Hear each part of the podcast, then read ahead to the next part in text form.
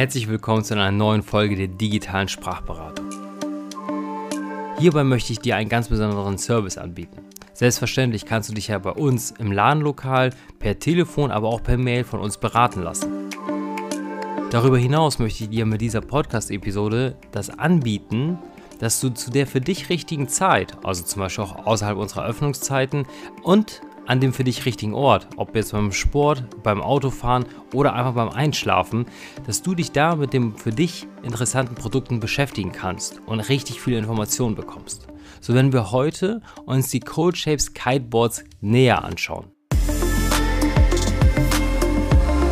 Dazu habe ich Mario Rothwald eingeladen. Er ist der Entwickler und der Gründer der Cold Shapes Marken. Zu Beginn der Episode sprechen wir über das Coaches Polar Kiteboard und vergleichen es mit dem Icon.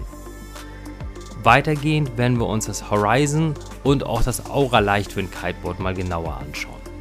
Viel Spaß bei dieser Episode. Hey Mario, herzlich willkommen. Moin Moin. Na, alles gut? Mir geht's hervorragend, leicht, leichte Erkältung, aber ich bin auf dem Weg der Besserung.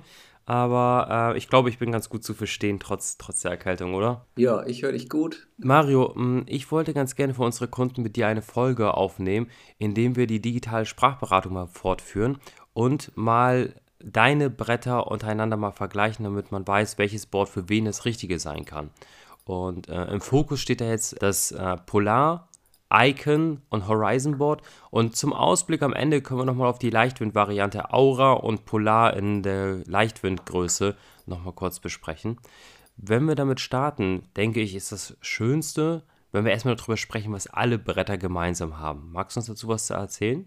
Ähm, gerne. Also, ich habe Cold Shapes ähm, Anfang 2018 gegründet und die Idee war halt, die Boards so nachhaltig wie möglich zu bauen. Und natürlich von der Performance ähm, mindestens genauso gut wie die Wettbewerber, da kommen wir später noch zu.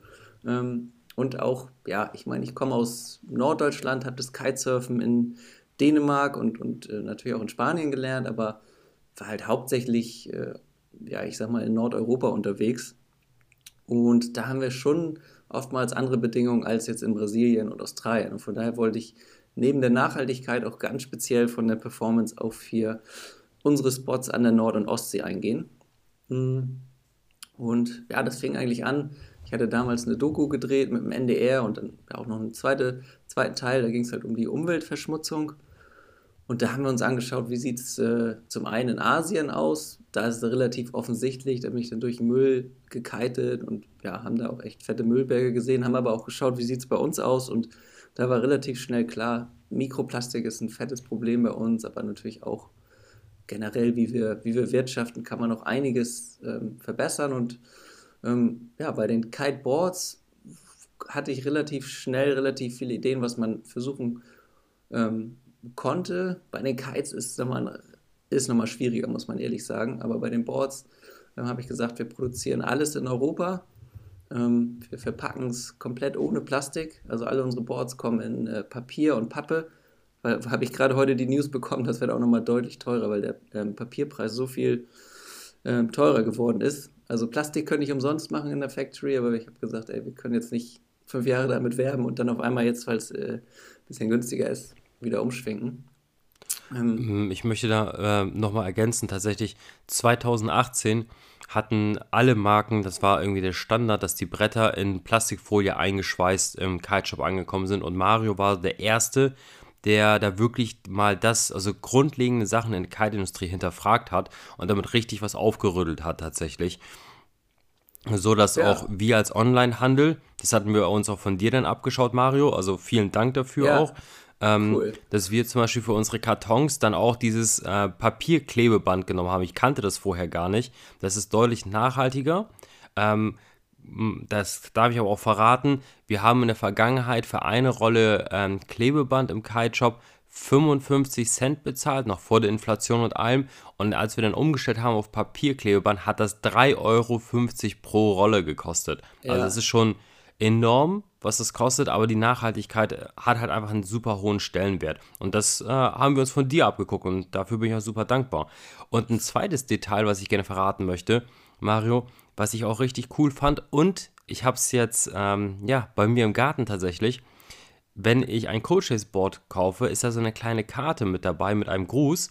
Und diese Karte, liebe Zuhörer, könnt ihr einpflanzen, also mit Erde bedecken und gießen. Und aus, da in dem Papier sind solche ähm, Samen eingearbeitet und daraus entsteht dann eine Pflanze. Und die habe ich tatsächlich bei mir im Garten, Mario. Ach geil, ja, das freut mich. Richtig Ja. cool. Ich schicke dir mal ein. Foto davon, ja. Ja. Geil, ja. Spannend, was sich so entwickelt über die Jahre. Das ist richtig cool. Und man muss auch sagen, jetzt haben es auch echt viele, viele Firmen irgendwie, dass sie einen Teil der ähm, Verpackung umgestellt haben und das freut mich ja mega. Also du kannst natürlich, man sagt immer USP, irgendwie Unique Selling Point, aber ähm, ich sag mal, bei der Nachhaltigkeit ist es eigentlich geiler, wenn alle, wenn alle mitziehen. Ähm, genau. Ja, ähm, genau, das ist das eine, die, die Verpackung und dann, ähm, klar, ein bisschen in Verruf geraten vielleicht auch das CO2-Offsetting. Das heißt, wir ähm, errechnen, wie viel CO2 fällt in der Produktion an, also ähm, wie viel Strom verbrauchen die, wie äh, kommen die Mitarbeiter zur Arbeit teilweise. Das wird dann errechnet von einer Hamburger Firma. Ähm, und das, was wir an CO2 verbrauchen, wird dann durch Aufforstung ähm, sozusagen wieder aus der Atmosphäre gezogen. Ich meine, man muss natürlich sagen, dass das Beste ist, wenn man es gar nicht erst verbraucht. Das heißt, wenn wir nicht ähm, um die Welt fliegen und vielleicht nicht mit dem Auto zum Spot fahren, äh, dann müssen wir auch keine Bäume pflanzen, sondern können trotzdem noch Bäume pflanzen und äh, ziehen vielleicht so CO2 aus der Atmosphäre, was sowieso schon durch die Industrialisierung zu viel da ist. Aber ich meine, es ist besser als, als nichts zu machen. Ähm, Ja. Genau, das ist das CO2-Offsetting und dann ähm, haben wir natürlich auch andere Inhaltsstoffe. Also wir arbeiten zum einen dann auch mit, äh, mit Flachsfasern. Ähm, das sind ja natürliche Fasern, ähm, die, ja, die einfach wachsen und daraus wird dann so wie, wie Glasfaser. Wir arbeiten auch mit Glasfasern und auch bei einem Board mit, mit Carbon. Ähm, aber die Flachsfasern sind natürliche Fasern und die haben eine ähnliche Eigenschaft wie, wie Glas, würde ich sagen. Vielleicht noch ein bisschen mehr Richtung Carbon, arbeitet fast ein bisschen schneller noch. Ähm, da gibt es jetzt auch zum Beispiel eine Firma Green Boats, die baut komplette Boote daraus. Das sind somit die nachhaltigsten Boote, die von der Performance aber echt vorne mitfahren können. Also das Zeug kann richtig was. In der Autoindustrie, bei den Elektroautos wird äh, immer mehr, mehr mitgearbeitet. Genau, also wir haben die Flachsfasern, alle Boards haben einen Holzkern, ähm, alle Twin Tips. Und bei den Foils zum Beispiel haben wir die, die Front- und Rear Wings aus recyceltem Carbon. Ähm, das sind also ist quasi ein bisschen, ja, ist dann der Verschnitt von der Flugzeug- und Autoindustrie und der wird dann zu so Matten wieder gewoben. Das sind dann keine ganz, ganz langen Fasern, sondern so ein paar Zentimeter. Hat aber 96% der Festigkeit. Ich meine, du kennst ja unsere Front Wings, die sind halt echt ultra, ultra, ultra leicht. Also, ähm, sag mal, bis das einer von der Performance rausfährt, die letzten 3%, dann bist du auf jeden Fall im World Cup unterwegs.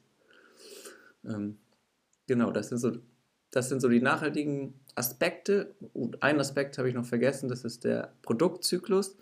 Ähm, wir schauen immer, dass, wenn wir ein Board rausbringen, dass es wirklich ähm, überarbeitet ist. Ähm, und von daher laufen unsere Produkte zwei bis vier Jahre. Also, ich meine, gerade die, die Waveboards haben einen Produktzyklus von vier Jahren. Da haben wir auch vier Jahre dran entwickelt jetzt am, am Statement ähm, und am Legend. Und die Twin Tips ist halt auch so. Erstmal ist es ultra teuer, jedes Jahr eine neue Mold zu bauen, wo die reingepresst werden. Ähm, und es ist natürlich auch viel, Versch ich sag mal, ja, Verschwendung. Und du weißt auch gar nicht, was sollst du besser machen. Also es dauert echt paar Jahre, bis du so viele Protos wieder gebaut hast, so viele Ideen probiert hast, dass du sagst, okay, jetzt haben wir hier nochmal 5 oder 10% Performance rausgeholt. Und durch so längere Produktzyklen äh, müssen die Shops natürlich am Ende des Jahres nichts in den Markt drücken.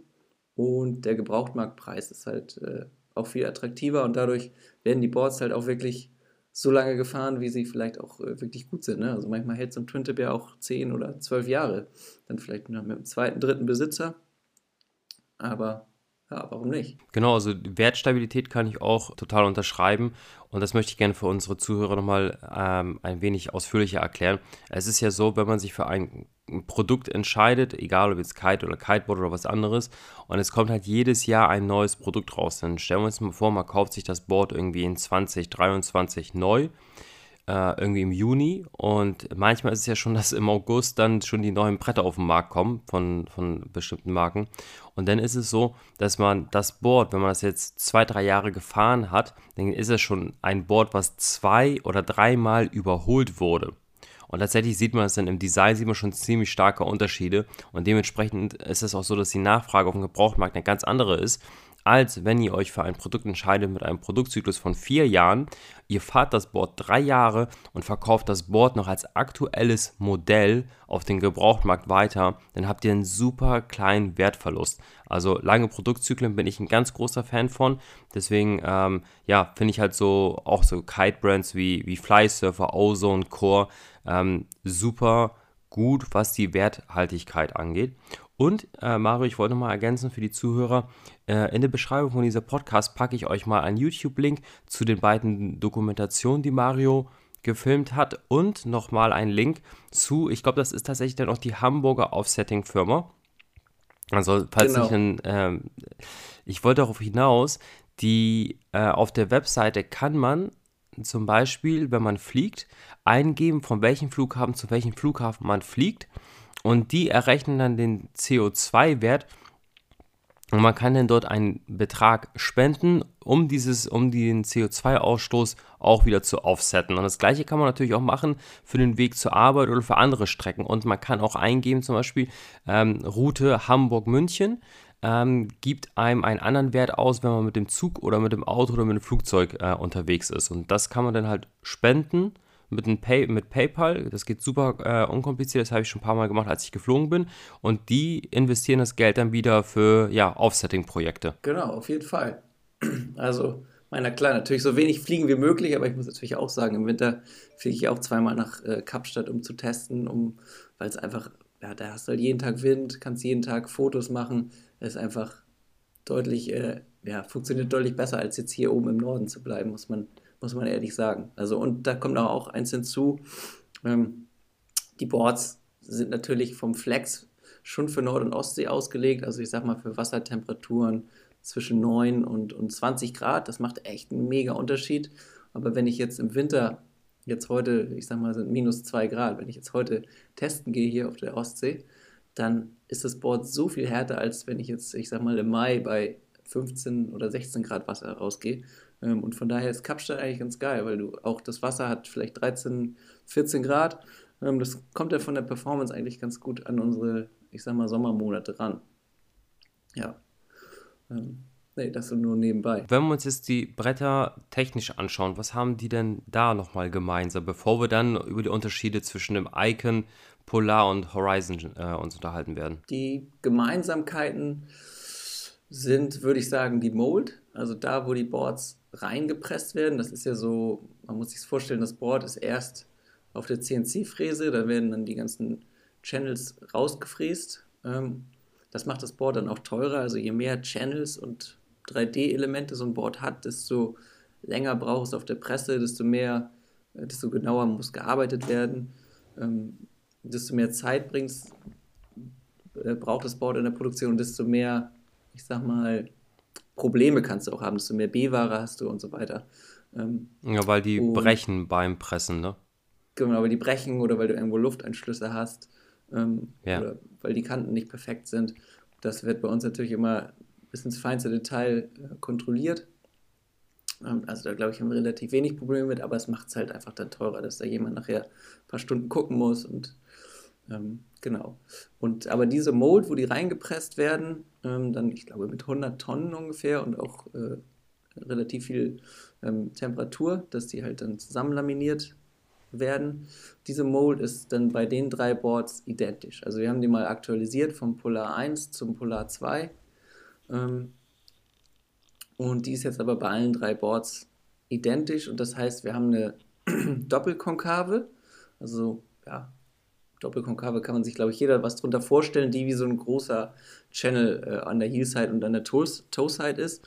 Und dadurch hast Für die Zuhörer vielleicht, wenn ich da einschreiten darf, ihr ja. könnt gerne auf die Webseite von mir gehen, kite-buddy.de und dann einfach mal in die Suchleiste Polar oder Icon zum Beispiel eingeben und ähm, euch das Board von unten mal anschauen. Da werdet ihr sehen, dass da solche Kanäle im Board zu sehen sind von unten Äh, und das ist genau das, was Mario mit den Channels meint. Schaut euch das gerne mal parallel zu dieser Podcast an, wenn ihr die Möglichkeit habt. Das noch genau. quasi als Ergänzung, Mario.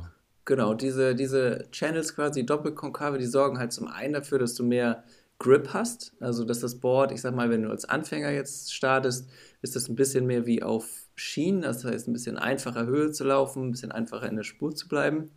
Wenn du nachher besser wärst, dann hast du halt einfach beim Absprung dadurch mehr Grip und kannst länger die Kante halten, kommst dadurch also höher. Ähm, und bei den Leichtwindboards, beim Aura, da haben wir eine andere Mold, aber das gleiche Konzept, da haben wir auch diese Doppelkonkave. Und da sorgt es halt nochmal dafür, dass du früher angleitest. Also eine Doppelkonkave sorgt meistens dafür, dass du bessere Gleiteigenschaften bei wenig Wind hast. Ähm, also das haben die alle gemeinsam und dann auch an den Tipps, also am Ende und am Anfang des Boards, hast du auch nochmal Channels drin. Das sind nochmal so, ja, auch so kleine Kanäle, wie du so äh, gesagt hast. Und dadurch hast du auch mehr, mehr Grip, gerade dann auch in den Turns. Ähm, das ist dann interessanter, wenn man dann ein bisschen aus dem Anfängerstadion rauswächst oder ich sag mal auch im Profistadion ist es genauso wichtig, hast du einfach mehr, mehr Grip in den Turns, beim Absprung kannst also die Kante besser aufladen. Ähm, und das ist eigentlich hilfreich vom, ja, von den ersten Kitestunden an bis hin zum Profi. Man muss, man muss sagen, die etwas günstigeren Boards, ähm, die natürlich dann vielleicht ohne 3D-Konstruktion sind und einfach nur zusammengepresst sind, die haben das nicht. Ähm, und wenn man jetzt ganz, ganz blutiger Anfänger ist, dann braucht man es vielleicht noch nicht. Aber wenn man dann, ne, man lernt ja relativ schnell im Kitesurf, wenn man jetzt aus dem, ich sag mal, den ersten Meter gefahren hat, dann bis zu den ersten Sprüngen oder den ersten schnellen Fahrten ist meistens ja nur im Sommer. Ähm, also kann man die relativ schnell gebrauchen. Du sagst es, man merkt das vielleicht nicht so, aber da würde ich gerne nochmal unterstreichen, auch wenn man es nicht merkt, unterstützen die Channels auch Kitesurfer, die noch am Anfang stehen, weil die einfach, es ist, ähm, wenn die, das Board hat einfach mehr Leistung, aber das ist halt anders. Die Leistung kann man sich als Einsteiger anders vorstellen als beim Auto. Das ist jetzt nicht so, dass die, dass das äh, jetzt äh, plötzlich ein Auto mit 500 PS und Heckantrieb hat, ohne Stabilisierungssystem und das Heck immer ausbricht, sondern ihr habt einfach ein Board, was euch leistungsmäßig einfach unterstützt, ohne euch zu überfordern, sondern es greift euch unter die Arme, weil ähm, ihr auch dadurch mehr Grip habt. Das bedeutet, die ersten Sprünge werden euch leichter fallen, aber ihr könnt dadurch auch besser Höhe laufen, weil ihr einfach mehr Grip auf dem Board habt. Genau, also du kommst dann deutlich einfacher, kannst du die, sag ich mal, die Richtung halten, kommst schon einfacher dann wieder da an, wo du, wo du losgefahren bist. Das muss man schon sagen. Ja. Und je, je besser du wirst, desto mehr weißt du dann diese, diese Channel-Konstruktion auch zu schätzen. Du fährst es eher aus, ne? Genau, du fährst eher aus und kannst auch vielleicht sagen, ich fahre jetzt mal vielleicht das Board von, von Core oder von, äh, was weiß ich, von irgendeiner anderen Firma und die haben vielleicht andere Channels und dann merkst du auch vielleicht, okay, diese Channel-Konstruktion ist was für mich. Ähm, wenn man jetzt ganz, ganz viele Channels hat, gibt es jetzt auch, ich will jetzt keine Namen merken, das ist dann aber schon wieder so ähm, viel, dass du dann am Ende vielleicht wieder Leistung verlierst, weil das Board langsamer wird. Also das ist dann so viel Führung, dass du dann am Ende ein bisschen Gleitfläche verlierst wenn du das ganze Board jetzt voller Channels hast. Das ist immer so, auf der einen Seite gewinnst du was, auf der anderen Seite verlierst du immer was. Genauso ist es mit der Gleitfläche und mit der Aufbiegung des Boards. Aber da kommen wir gleich nochmal zu bei den unterschiedlichen, bei den unterschiedlichen Boards. Also generell muss man sagen, die Mold ist die, äh, die gleiche bei allen drei äh, Boards, Polar, Icon und Horizon. Ähm, und dann sind die Boards aber schon, wenn man nachher, ich sag mal, im Aufsteigerstadion ist, merkt man sofort, ein Unterschied, wenn man jetzt alle drei gegeneinander fährt. Definitiv. Dann ähm, haben alle Co-Shapes Kiteboards eine Charakteristik, die äh, auf dem Kitesurf-Markt einzigartig ist, aus meiner Erfahrung heraus. Und zwar ist es das Flexverhalten des Boards. Deswegen sage ich immer so, hey, ein Co-Chase-Board muss man mal gefahren sein, ähm, um es zu verstehen und um es lieben zu lernen. Können wir noch auf den Flex ein bisschen näher eingehen, ja. was der Gedanke dahinter ist und wie das auch funktioniert, weil das ist bei allen Brettern ausgeprägt, aber dennoch unterschiedlich. Und da, da kommen wir jetzt langsam auch schon in die Richtung, wo sich die, die, die Bretter unterscheiden. Genau, also ähm, generell die Idee bei unserem Polar, das ist ja so, das war unser erstes Board, das ist auch das meistverkaufte Board und ich würde sagen, das Polar ist wirklich von dem Anfänger ähm, von den ersten Fahrten nach dem Kaltkurs ähm, hast du damit super, super viel Spaß, holt wirklich jeden ab, weil es halt sehr, sehr komfortabel ist. und sehr, sehr weich vom Flex. Also Flex heißt, ähm, wie viel arbeitet das Board, wie stark ähm, lässt sich das Board durchbiegen. Also viel Flex sorgt halt dafür, dass das Board sehr komfortabel fährt. Also ich sag mal, bei Kabelwasser absorbiert dann das Board ähm, die Schläge vom Kabel in sich, weil das, ja, dann sich einfach, weil das Board dann mehr arbeitet, viel Kraft in sich aufnimmt. Ähm, und wir haben es, ja, das Board ist ja kein reines Anfängerboard. Anfängerboards sind meistens ein bisschen weicher, sondern das Board ist so gedacht, dass du damit auch noch als Aufsteiger oder von unseren Teamridern, die Jungs, die Mega-Loops machen, die lieben das Polar auch. Ähm, und da ist es halt so, wir haben den Flex dann wieder abgefangen. Also wir haben einen Anti-Negativ-Flex-Stringer eingebaut. Das heißt, ähm, wenn man das Board, ja, wenn man jetzt, man kann sich vorstellen, du springst, ich sag mal, von zwei Meter mit deinem Board runter, landest plan, dann biegt sich das Board ja komplett flach. Und hier ist dann immer das Problem, dass das Board vorne einspitzelt bei der Landung, wenn du zu viel Flex hast. Und deswegen haben wir einen so Negativ-Flex, Anti-Negativ-Flex-Stringer eingebaut und der sorgt dafür, wie so ein Zugband quasi, dass das Board nicht komplett plan wird. Also du hast halt in die eine Richtung mehr Flex als in die andere Richtung. Ähm, und dadurch kannst du halt ein Board bauen, was relativ viel Flex hat, sehr, sehr komfortabel fährt. Aber wenn du dann auch irgendwann mit mehr Speed landest und vielleicht auch ein bisschen schwerer bist ähm, und die ersten Loops machst oder anderen Sprünge, ähm, ist es immer noch so, dass das Board die Landung perfekt absorbiert, ohne dass es vorne einspitzelt. Der Anti-Negativ-Stringer für die Zuhörer könnt ihr euch auch ähm, so vorstellen, das Board ist ja, hat ja eine Biegung, wenn ihr euch das im Seitenprofil anschaut. Und ihr möchtet natürlich, dass das Board auch unter hohen Belastungen, wie einer härteren Landung, diese Form beibehält. Und wenn ihr euch jetzt vorstellt, dass man in der Ursprungsform von oben einen Streifen aufklebt, ne, mit einer bestimmten Zugfestigkeit, dann sorgt dieser Streifen dafür, dass wenn das Board flach geschlagen wird durch den Aufschlag, es möglichst schnell in seine Ursprungsform Form zurückkommt. Und das ist die Funktion des Anti-Negativ-Stringers. Genau, genau. Und so ist es halt echt ähm, ein Board, was, das kannst du eigentlich, ich sag mal, wenn du dir das nach dem Kite-Kurs äh, kaufst und wiegst jetzt nicht vielleicht 130, 120 Kilo, ähm, dann ist das echt Board, das kannst du bis Open End äh, fliegen. Also äh, da kannst du auch noch Mega-Loops mitmachen und Board-Offs und, und so weiter. Und es ist, ja, es ist halt sehr, sehr komfortabel. Und was halt auch noch dazu kommt, ähm, unser Polar hat mehr Aufbiegung als so die, ich sag mal, die normalen Freeride-Boards. Ähm, das heißt mehr Rocker. Ähm, aber dadurch, dass du so viel Flex hast, drückst du diesen Rocker wieder ein bisschen plan. Ähm, und deswegen hat es immer noch gute Angleiteigenschaften. Also wenn man jetzt ein Wake-Style-Board nimmt, was auch sehr viel nochmal mehr Aufbiegung hat, ähm, das ist aber dann härter und das drückt man dann nicht plan beim Angleiten und dadurch gleitet halt so ein Wake-Style oder ich sag mal ein sehr fortgeschrittenes Freestyle-Board gleitet einfach schlechter an. Ähm, bei uns ist es so, wir haben das, glaube ich, eine ganz, eine ganz gute Mischung hinbekommen aus mehr Aufbiegung ähm, und dann durch unseren ja, mehr Flex drückt man diese Aufbiegung auch wieder plan. Und wenn man dann aber am Fahren ist und ich sag mal, man springt hoch und landet dann vielleicht Toe-Side, also ein 180, dann hast du erstmal, geht das Board auch wieder ein bisschen zurück in diese normale Aufbiegung. Und dadurch fühlt es sich trotzdem relativ äh, verspielt an, wenn du dann ein bisschen anfängst zu tricksen. Mir fällt eine Sache dazu nochmal ein und da bin ich mir nicht ganz sicher, deswegen frage ich mal. Ich meine in Erinnerung zu haben, dass deine Bretter vom Flex an, das, an die Größe und Körpergewicht angepasst ist. Also ein kleines Board ist ein wenig weicher als ein Board, was über 1,40 groß ist. Habe ich das richtig in Erinnerung? Genau, das haben wir aber, das haben wir beim Polar haben wir es so gemacht, ähm, dass die haben alle einen sehr ähnlichen Flex, bis auf 1,28 und 1,31, weil da ist klar, das fahren halt wirklich sehr leichte Fahrer, Fahrerinnen oder auch Kinder. Ähm, aber da ist es halt auch so, dass manchmal Anfänger dann sagen, okay, ich wiege jetzt vielleicht doch nur 60, 70 Kilo und fahre aber dann erstmal jetzt ein 140er Board. Deswegen haben wir das 140er Board beim Polar jetzt nicht ganz so krass aufs Gewicht abgestimmt wie zum Beispiel beim Icon.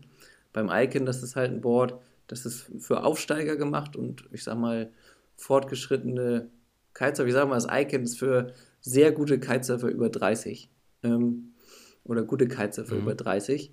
Ähm, und da haben wir es wirklich so gemacht, weil da keine Anfänger kommen und das 140er Board nehmen, sondern da nimmst du wirklich die Größe, die für dich gemacht ist und da ist das 140er nochmal härter. Ähm, und genau, also beim Polar, die kleinen Größen sind weicher, beim Icon sind die großen Größen härter. Ähm, und wenn man jetzt, aber ich sag mal, wenn du jetzt vielleicht 95 Kilo wiegst und sagst, okay, ich bin jetzt Anfänger, dann ist das Polar in 140 oder 145 super für dich. Wenn du dann aber merkst, okay, ich mache jetzt die ersten anderthalb, zwei, drei Meter Sprünge mit 95 Kilo und weißt, okay, ich will auch noch ein bisschen besser werden, dann kannst du gerne aufs Horizon wechseln. Das, ähm, das ist dann einfach sehr, sehr ähnlich wie das Polar 2, aber härter, weil du sonst ist es einfach so, wenn du jetzt mit 95 Kilo voll ankantest, verlierst du halt ähm, gewisse Leinspannung einfach in, ja, wird dann vom Board absorbiert. Das Board biegt sich dann mehr durch und du kannst die Kante nicht ganz so krass aufladen mit 95 Kilo beim Polar wie jetzt beim Horizon. Das Horizon ist einfach ein bisschen härter und dann kommst du gleich äh, 20, 30, 40 Prozent höher raus. Die Leistung äh, wird aber auch nur benötigt, wenn man auch wirklich am Freestylen ist, weil ich denke, dass die, die Leistung, die man aus einem Polar und aus einem Icon rausfährt, ähm, was das Springen angeht, 95% oder 90% der, der Freizeitkiter mehr aus, als ausreicht. Oder siehst du das anders? Auf, auf jeden Fall. Also wir haben ganz viele Kunden, die wiegen auch, äh, ich sag mal, 95, 100 Kilo, die fahren das Polar, die sind super glücklich, die machen kleine Sprünge, die cruisen. Ähm, Gerade das Polar Leichtwind in 145 geht halt nochmal früher los, fühlt sich aber dann wirklich an wie ein kleines Twin-Tip. Also oft sind ja die 145er Boards dann schon so sehr auf Leichtwind getrimmt, dass es dann vielleicht keinen Spaß mehr macht, damit äh, einfach kleine Tricks zu machen, zu cruisen, vielleicht auch mal Turn in die Welle zu fahren, sondern das macht wirklich richtig, richtig Spaß. Und dann der Step, dass du sagst, okay, ich äh, brauche jetzt einen Horizon, das ist dann schon so, wenn du sagst, ich fange an mit den ersten kleinen Loops oder äh, will vielleicht die 5-Meter-Marke oder 10-Meter-Marke knacken. Ja, generell glaube ich, ist das Polar 2, das sieht man ja auch bei unseren Teamfahrern, die damit Board auf Megaloops springen oder auch, äh, ich sag mal, wenn ich, gut, wenn ich jetzt richtig viel Handlepass machen will, dann nehme ich auch das Horizon, aber so die ersten Rayleys und die ersten S-Bands to Blind, also richtig Wake-Style-Moves, das machen die alles mit dem Polar 2. Also, dass man das wirklich ausreizt, das, äh, da muss man schon relativ schwer sein oder halt sehr, sehr gut. Ähm, mhm. Wobei dann natürlich auch eine, einige sagen, okay, ähm, ich liebe diese schnelle äh, Reaktion, ja, dieses schnelle Feedback vom Icon. Also das, man muss sagen, das ähm, Icon ist quasi das Polar ähm, 2, nur als Carbon-Bauweise. Also es ist ein fast identisches Board, nur dass die Bauweise halt eine ganz andere ist. Aber an sich die Outline, ähm, Aufbiegung und, und Channels und so weiter sind sehr, sehr ähnlich oder fast identisch. Nur die Bauweise ist anders und dadurch fühlt sich das Board einfach spritziger an. Wie können wir denn am einfachsten jetzt unterscheiden, wenn man jetzt äh, vor der Entscheidung steht, äh, nehme ich es als Polar oder nehme ich es als Icon? Was wären so die zwei, drei Sachen, die man sich selber als Kunde fragen kann, um zu der richtigen Entscheidung zu gelangen? Ich glaube, das erste wäre, man muss, glaube ich, ehrlich sagen, so, das, das ist mein Level, was ich jetzt habe. Und das ist das Level, äh, was ich in den nächsten ein bis zwei Jahren erreichen möchte. Und so viel Zeit kann ich auch auf dem Wasser verbringen. Ne? Also ich meine, wenn du jetzt wirklich in Bayern wohnst und bist viel auf dem See unterwegs und vielleicht dann einmal im Jahr zwei Wochen in Ägypten, hast du natürlich nicht so einen Fortschritt ähm, wie jetzt jemand, der oben an der Küste wohnt oder vielleicht irgendwo in Hamburg, ähm, der vielleicht jedes Wochenende an Nord- und Ostsee verbringen kann und vielleicht auch äh, im Winter nochmal eine Session macht. Da hast du natürlich einen ganz anderen Fortschritt. Mhm Genau, das ist das eine, was man sich fragen sollte. Dann das nächste sind dann die Spots, an denen ich unterwegs bin. Mario, und da wäre dann auch, ja, für alle, die weniger auf dem Wasser sind, das Polar eher geeignet als das Icon, verstehe ich daraus. Genau, also wenn du wirklich wenig auf dem Wasser bist und vielleicht auch an sehr unterschiedlichen Spots, also mal vielleicht perfekte Bedingungen in Ägypten mit flachem Wasser, da kann man natürlich auch gerne das Icon fahren, aber wenn du dann wieder ähm, beim nächsten Mal Kitesurfen auf Fehmarn im Kabelwasser unterwegs bist oder ähm, irgendwo in Holland bei Kabelwasser, dann ist das Polar einfach fehlerverzeihender. Du kannst, du musst nicht ganz so definiert abspringen, du kannst auch mal ähm, den Schirm ganz bisschen verreißen bei der Landung und kommst trotzdem irgendwie noch äh, damit weg und einfach, das Board fühlt sich einfach ein bisschen komfortabler an. ähm, dann würde ich immer zum Polar 2 raten. Und wenn du jetzt aber wirklich oft aufs Wasser kommst und auch dir so ein bisschen vielleicht die Bedingungen aussuchen kannst, das heißt, ähm, wenn, wenn du jetzt schaust, wohnst in Hamburg und du weißt, okay, wir haben Ostwind, ich fahre vielleicht mal ähm, nach Fehmarn hinter eine Mole ins Flachwasser oder wir haben Südwestwind und ich fahre nach St. Peter Süd auf die Lagune ähm, oder gehe irgendwo in, in, Dänemark oder in Holland bei ein bisschen Wellen raus, wo ich auch flaches Wasser zwischen den Wellen habe, dann ist natürlich das Icon schon nochmal, macht schon teilweise nochmal mehr Spaß, weil das Board, das Icon durchs Carbon arbeitet das Board schneller. Das heißt, ähm, das Board geht schneller in die Ausgangsposition zurück und gibt dir mehr Feedback, ähm, ja, einfach vom Wasser. Und dadurch ist es so ein bisschen wie, ich sag mal, ein Rennwagen mit, äh, mit so einem Sportfahrwerk. Fühlt sich einfach sehr direkt an, sehr, sehr spritzig. Du kannst nochmal explosiver abspringen ähm, und das Board fühlt sich nochmal leichter an den Füßen an. Also gerade wenn man so auch diese Oldschool-Sachen liebt, One-Footer, Drehungen, Grabs, Board-Offs, dann ist das Icon schon, schon geil. Ne? Man muss natürlich sagen, ist auch teurer in der Herstellung mit dem Carbon und wir haben auch Balsaholzstreifen mit drin. Dadurch ist das äh, auch nochmal leichter ähm, und dadurch haben wir auch mehr Flex. Also das äh, ist schon ein Carbonboard, was sehr, sehr komfortabel ist. Ähm, aber das ja, arbeitet natürlich schneller als das Polar 2 und ist ein kleines bisschen härter, fühlt sich schon an. Obwohl es eigentlich, wenn du am Strand den Flex-Test machst mit der Hand, ist es weicher als das Polar. Ähm, mhm. Da würde ich aber sagen, wenn du jetzt wirklich ein, oft aufs Wasser kommst und ich sag mal auch vielleicht ein fortgeschrittener Kitesurfer bist, dann ist das Icon schon sehr, sehr geil. Wenn du jetzt. Welchen Gewicht. Bitte? Hm? Also wenn du jetzt, du ich zuerst, ich frag gleich.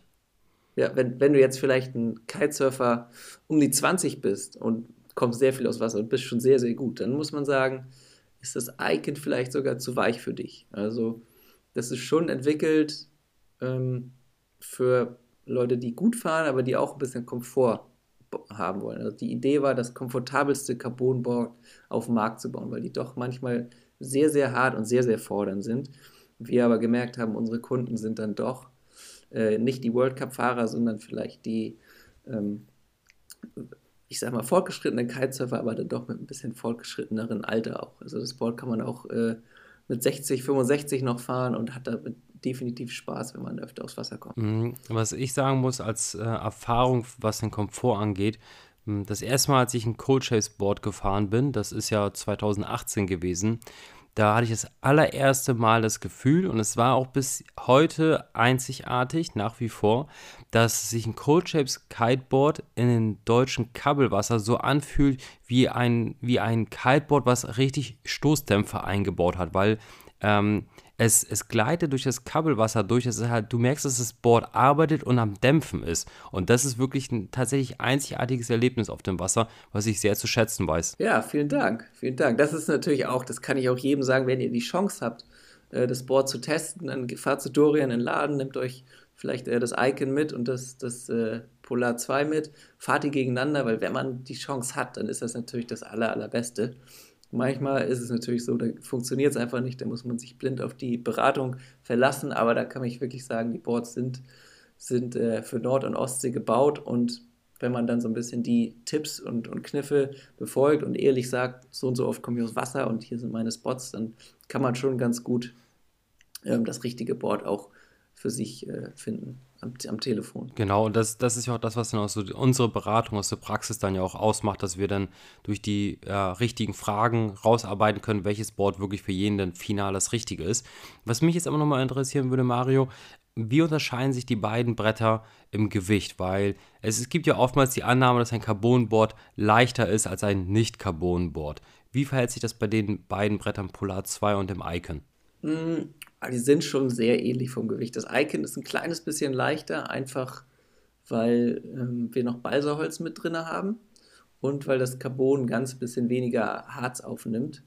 Ähm, aber es sind jetzt keine Riesenunterschiede. Allerdings, wenn du auf dem Wasser bist, fühlt sich an wie, ja, ich will nicht sagen wie Tag und Nacht, und du merkst einen deutlichen Unterschied, gerade wenn du abspringst, das Icon löst sich leichter vom Wasser, fühlt sich leichter an den Füßen an. Dafür fühlt es sich natürlich auch ein bisschen, ein kleines bisschen härter bei der Landung an. Das Polar 2 ist einfach ganz bisschen gemütlicher beim Absprung, dafür ist es natürlich aber deutlich komfortabler im Kabelwasser und du findest auch deutlich leichter den, den Absprung. Ähm, genau, also das Gewicht am Strand ist jetzt gar nicht so riesengroß, aber auf dem Wasser ähm, merkt man ey, deutliche Unterschiede. Was mich da noch interessieren würde, obwohl es kein Trend mehr ist, so wie es noch irgendwie 2015 gewesen ist, da waren viele Menschen auf dem Wasser mit Boots, also mit einer festen Bindung äh, unterwegs anstatt Pads und Straps. Sind deine Bretter für Boots geeignet oder eher nicht? Also für Boots ähm, ist nur unser Horizon geeignet. Ab und zu sehe ich auch mal Fahrer, die dann, ist aber seltener geworden, die mit den Polarboots, ähm, ja, auf den Polarboots hatten. Da habe ich schon gesagt, hm, die Inserts sind nicht ganz so stark wie beim Horizon. Beim Horizon, das ist einfach, das Horizon ist quasi das äh, Polar 2 nur ganz bisschen dicker. Das heißt, äh, der Holzkern ist so ein bis anderthalb Millimeter dicker. Dadurch haben die Inserts äh, einfach mehr Fleisch zum Greifen. Die sind auch nochmal ein bisschen verstärkt. Das heißt, das ist für Boots geeignet. Ähm, und das ist vom Flex auch mehr für Boots geeignet. Das heißt, äh, bei den Boots hat man einfach härtere Landungen, weil man auch krasser die Kante aufladen kann mit den festen Bindungen und den Schirm meistens nicht mit bewegt, sondern man macht dann Loaded Jumps, sowas wie ein ne, Handle Pass, Rayleys, wie beim Wakeboarden. Und dadurch hast du einfach härtere Landungen und das Horizon ist durch die etwas höhere Steifigkeit einfach auch für die Landung ausgelegt. Da willst du auch nicht so viel Negativ-Flex haben und du möchtest gar nicht, dass das Board so viel arbeitet. Und um das ein bisschen zu kompensieren, hat das Board 2-3 mm mehr Rocker, also ganz moderat mehr Rocker, weil wir auch gesagt haben, das Board soll zum einen äh, dafür geeignet sein, dass man ähm, die ersten Handlepass-Tricks machen kann, aber zum anderen soll es auch für, für Big Air-Fahrer sein, also Leute, die wirklich am, am Limit fahren, die es lieben, hochzuspringen, maximal die Kante aufladen wollen und die vielleicht das Carbon jetzt nicht ganz so doll lieben. Also ist natürlich immer eine Geschmackssache mit dem Carbon. Einige sagen, ich ja, will nur Big Air fahren und mir gefällt das aber, dass man auch ein bisschen mehr Komfort hat ohne dem, dem, Komfort, äh, dem Carbon. Ähm, und somit ist das Board halt auch geeignet für Fahrer, die jetzt, ich sag mal, 95, 100 Kilo wiegen ähm, und hochspringen wollen. Und ja, in den kleinen Größen natürlich auch für leichtere Leute, die hochspringen. Das ist verständlich für mich gewesen, Mario. Ich würde ganz gerne jetzt von dem High-Performance-Bereich, also den krassen Kontrastwechsel wagen vom Horizon mit Boots hin in den Leichtwindbereich. Und da gibt es auch die Möglichkeit, sich zwischen zwei Brettern bei euch ähm, ja, etwas auszusuchen. Zum einen hast du ja von einem Cold Chase Polar 2 eine Leichtwind-Variante entwickelt, aber du hast nochmal für, für den absoluten Low-Wind-Bereich und für den ja, Bereich der, der Einsteiger im Kitesurfen nochmal das Aura Kiteboard.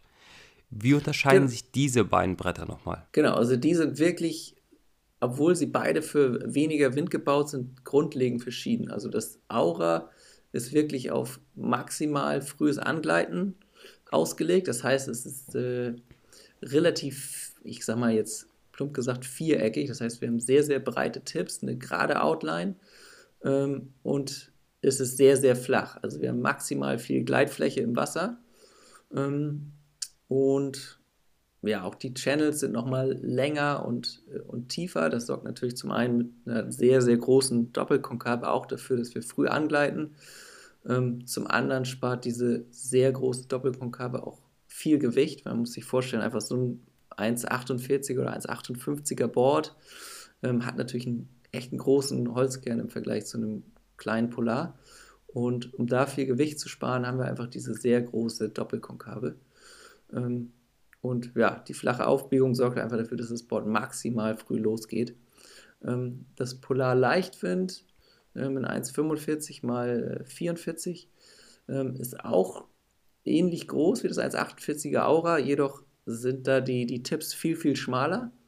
Ähm, der einzige Unterschied von dem Polar 1,45, dem Leichtwind, zu dem Polar 1,40 ist, dass das Polar Leichtwind deutlich flacher ist. Also wir haben nicht ganz so eine starke Aufbiegung und dadurch haben wir einfach bessere Angleiteigenschaften. Mm, dadurch fühlt sich das, dadurch, dass die, die Outline mit den schmalen Tipps von dem Polar Leichtwind genauso ist wie bei dem normalen Polar, fühlt es sich schon an wie ein normales Twin-Tip. Also wenn man mit dem 1,45er draußen ist, dann macht es richtig Spaß, die ersten Backrolls zu springen. Ähm, man kann wirklich schon tricksen und im Kabelwasser ist es deutlich ruhiger. Also es ist bei zunehmendem Wind dann deutlich einfacher zu fahren und auch wenn man an Spots draußen ist, die sehr, sehr kabbelig ist, ist es deutlich angenehmer zu fahren.